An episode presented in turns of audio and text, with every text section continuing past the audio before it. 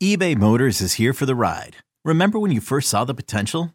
And then through some elbow grease, fresh installs, and a whole lot of love, you transformed 100,000 miles and a body full of rust into a drive that's all your own. Look to your left. Look to your right. It's official. No one's got a ride like this. There's nothing else that sounds like, feels like, or looks like the set of wheels in your garage.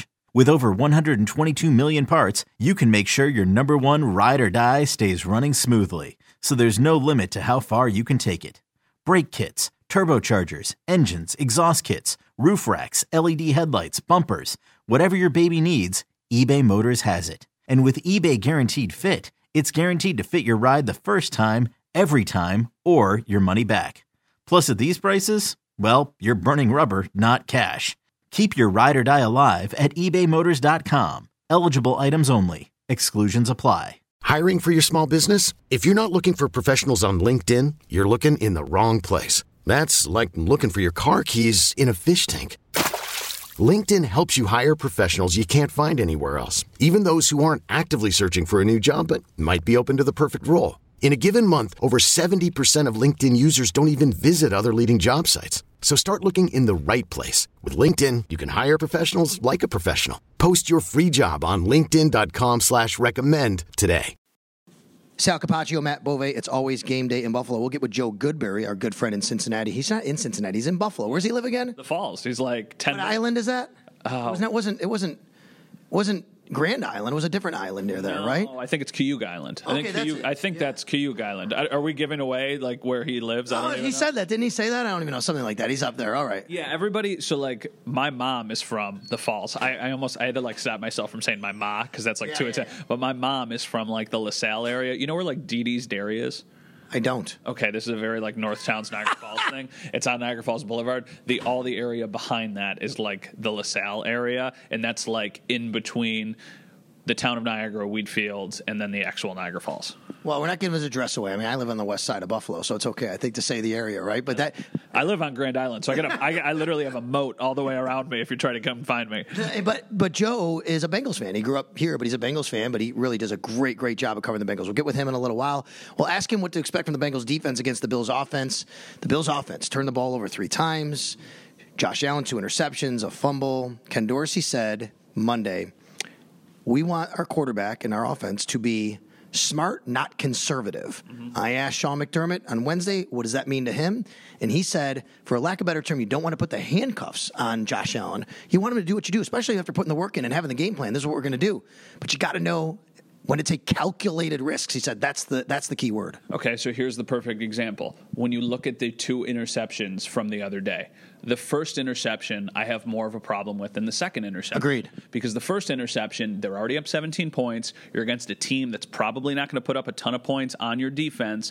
Maybe at that point, there's something to be said about taking the kill shot. And I always gave them credit for doing that, especially with Brian Daboll, because I'm like, you need to step on the throat. You need to make sure these teams are done before they even have a chance. But in that situation, I don't know if I'm trusting John Brown against Xavier Howard on a one-on-one when there looks like there's some confusion. Take a check down, throw it away, run it down. You know, that turned into a huge return, and it put the Dolphins kind of in, you know, not immediately field goal range, but close to field goal range.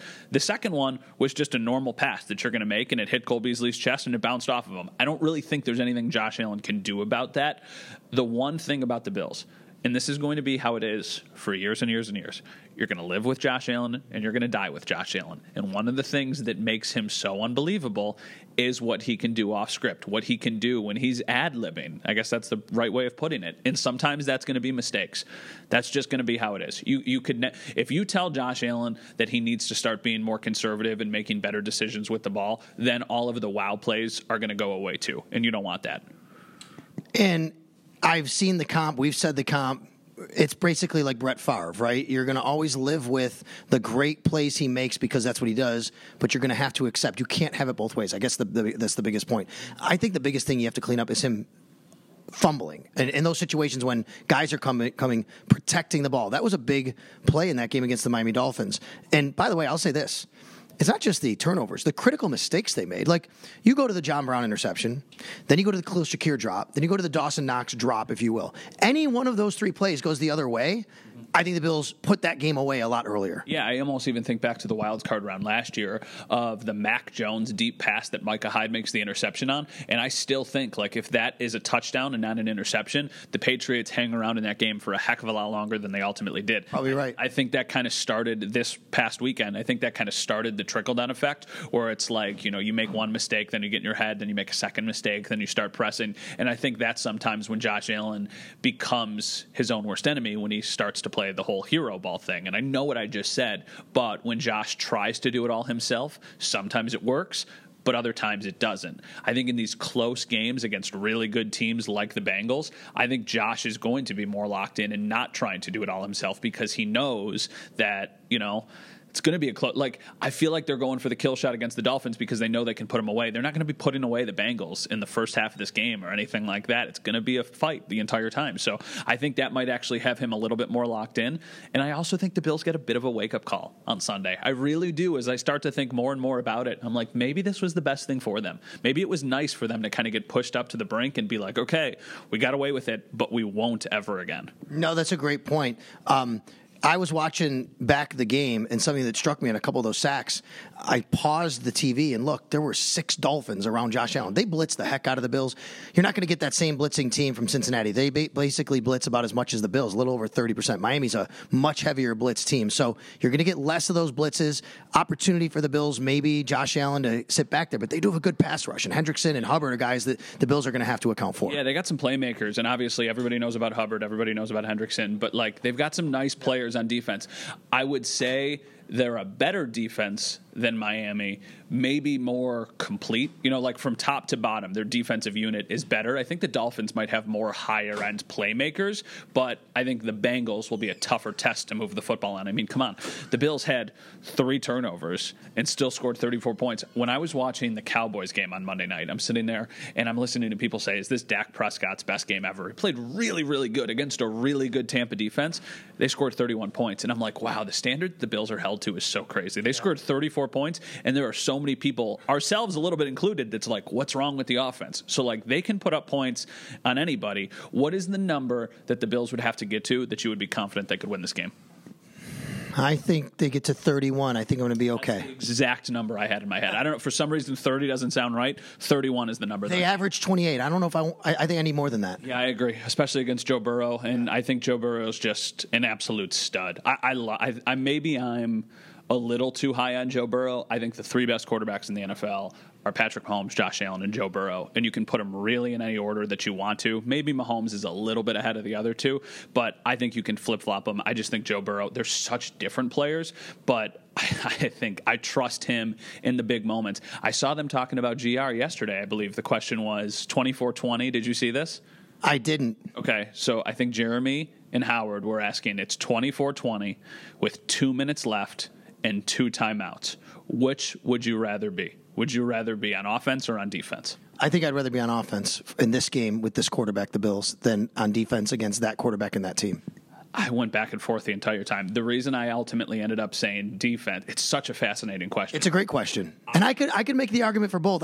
Funny thing is, I just went through this scenario with my 9-year-old watching a basketball game. Oh, really? And the team was up 1. I said, would you rather be the team up 1 without the ball or the team down 1 with the ball? And, you know, he's not going through the permutations of the players necessarily, but here's why I would say defense. At least I know I already have the lead, and they have to score a touchdown. That's why I might lean defense. Well, I also lean defense because, 1, you've already got the lead, and 2, if they score fast, then you're getting the ball back. And you do in that scenario. Okay, you convinced me. So, like, you know what I mean? It took, I don't want to bring up the amount of seconds that happened last year, the same week, but, you know, we saw the Bills move down the field and get into field goal range against Detroit in like 20. They did it. They didn't have time here against Miami last week with 33 seconds left. I know. So, like, they don't need a lot of time to move down the field, especially if they've got a timeout or 2.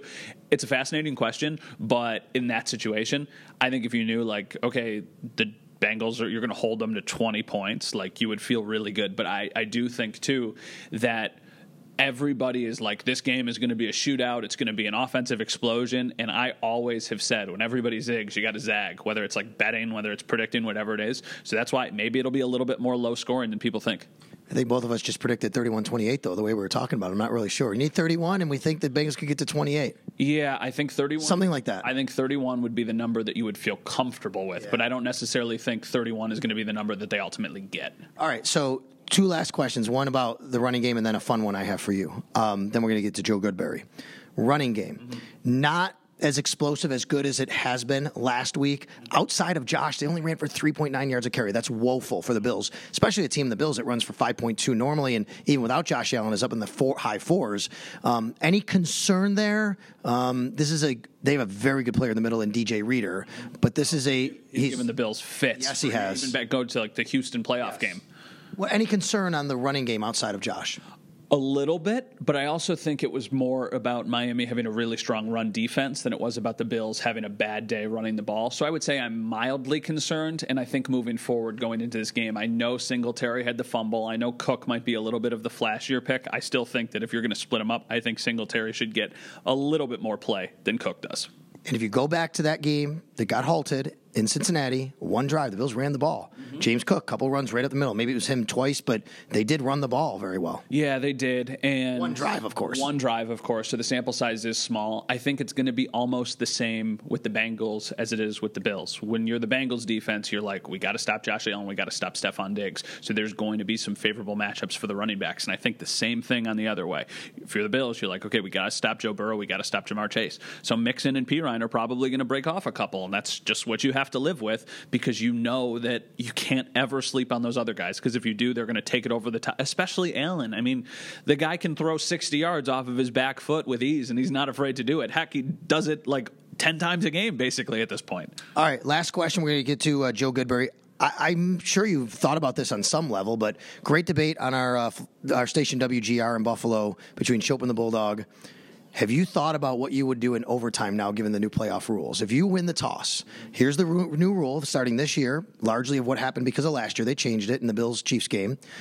Both teams are guaranteed a possession, even if you score a touchdown. If I score a touchdown, you still get a chance to score a touchdown and match me, and then it becomes sudden death. So the question is, would you want the ball first in order to make sure you have it and get it and then maybe get it back again on the third try, or second because you know what you have to match? Second. I would defer. I would want the ball second. And I think that you have the added advantage of if you know what you need to do, like if the other team does score, then everything is four-down territory. So you've got that extra built-in play the entire time, and you could make the decision to try and go for the win on a two-point conversion. Now, I don't know what they would ever do. Like, I would love to know if the Bills and the Bengals were in overtime and the Bengals scored and they kicked the field goal and then the Bills go down and score, what would they do? Would they go for two or would they just kick the extra point? I don't know the answer to that, but I think you would want the ball second. Okay, I think I've changed my stance on this. I think. I'm still going back and forth. Here's why, and I'm going to give credit to Mike Shope. He actually kind of brought me to the other side.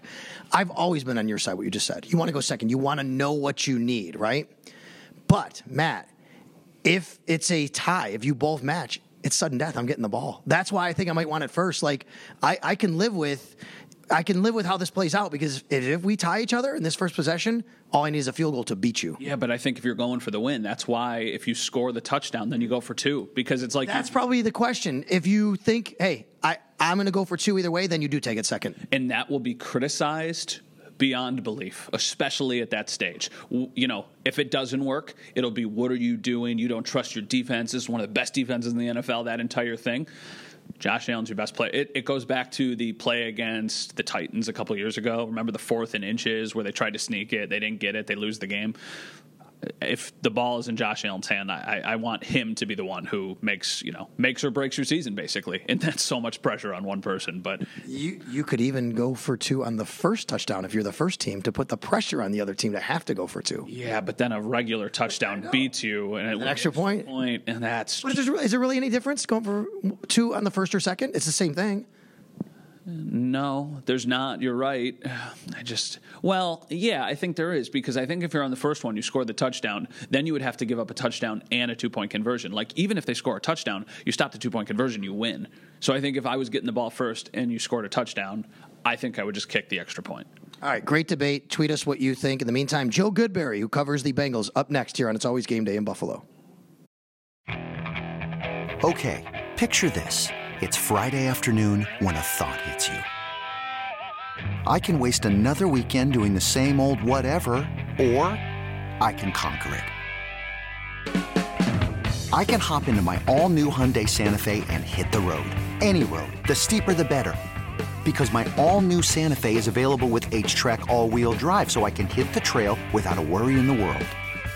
Heck, with 3 rows and best-in-class rear cargo space, I can pack the whole family in with all our gear. We've got available dual wireless charging for our phones, so we'll never lose touch with civilization, and we won't lose touch with the primordial power of Mother Earth. So which is it? Waste the weekend or do something a little more epic and conquer it in the all-new Hyundai Santa Fe? Visit HyundaiUSA.com or call 562-314-4603 for more details.